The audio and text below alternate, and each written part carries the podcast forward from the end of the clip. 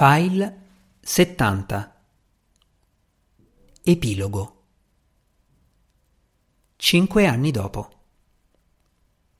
Kate era fuori dall'ingresso del museo con le guance arrossate dal freddo invernale. Aidan salì di corsa le scale verso di lei. Scusa, disse baciandola, non volevo farti aspettare. Non fa niente. Essere incinta è come avere un calorifero integrato. Sarà meglio riscaldare un po' il nostro ometto. Entriamo. I loro passi riecheggiarono nell'atrio del museo. Com'è andata la riunione? chiese Kate. Tutto bene. Sembra che la banca voglia finanziare il nostro nuovo laboratorio di formazione high-tech se otterranno i diritti sul nome. È un'ottima notizia. Comunque non è per questo che ho fatto tardi. Mi ha chiamato Chloe. Come sta? Molto bene. Ha appena scritto un saggio sulla diversità microbica e sta facendo una specie di prova pratica di campionatura del terreno. Non l'ho mai sentita così emozionata. Sono contenta che stia andando tutto bene. Vorrei solo che la facoltà di agraria non fosse così lontana. Ha promesso che verrà a casa per le vacanze pasquali. Hai già comprato i biglietti? Sì, possiamo entrare direttamente. So che magari per te sarà un po' noioso, ma voglio proprio vedere questa mostra interattiva sugli strumenti educativi del futuro. Al Museo delle Scienze. A quanto pare ci sono molti strumenti tecnologici avanzati. Non riesco a immaginare come funzionino, quindi non ci resta che andare a scoprirlo consegnarono i loro biglietti ed entrarono. C'erano gruppi di persone a ogni stand, intenti ad ammirare una grande varietà di robot, alcuni umanoidi ed altri dalle più svariate forme, compresa una creatura strisciante simile a un ragno che poteva essere usata per distribuire in pochi secondi materiali e attrezzature in classe.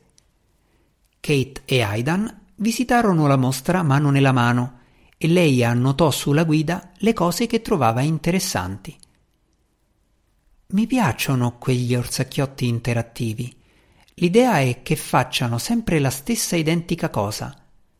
Sarebbe molto utile per contribuire a migliorare la fiducia dei bambini gravemente autistici.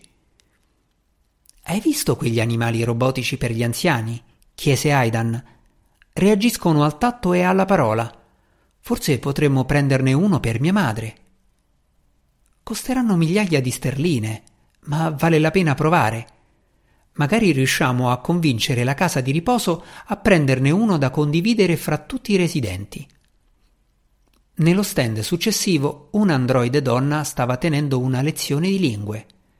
Le cavie, ovvero alcuni visitatori della mostra, cercavano di imparare le basi della grammatica spagnola. Kate si disinteressò presto e passò allo stand seguente, ma Aidan si attardò a guardare il robot che si muoveva da una persona all'altra, ascoltando, ridendo e, cosa sorprendente, facendo battute. Era alto e aveva forme femminili, con corti capelli rossi e una spruzzata di lentiggini.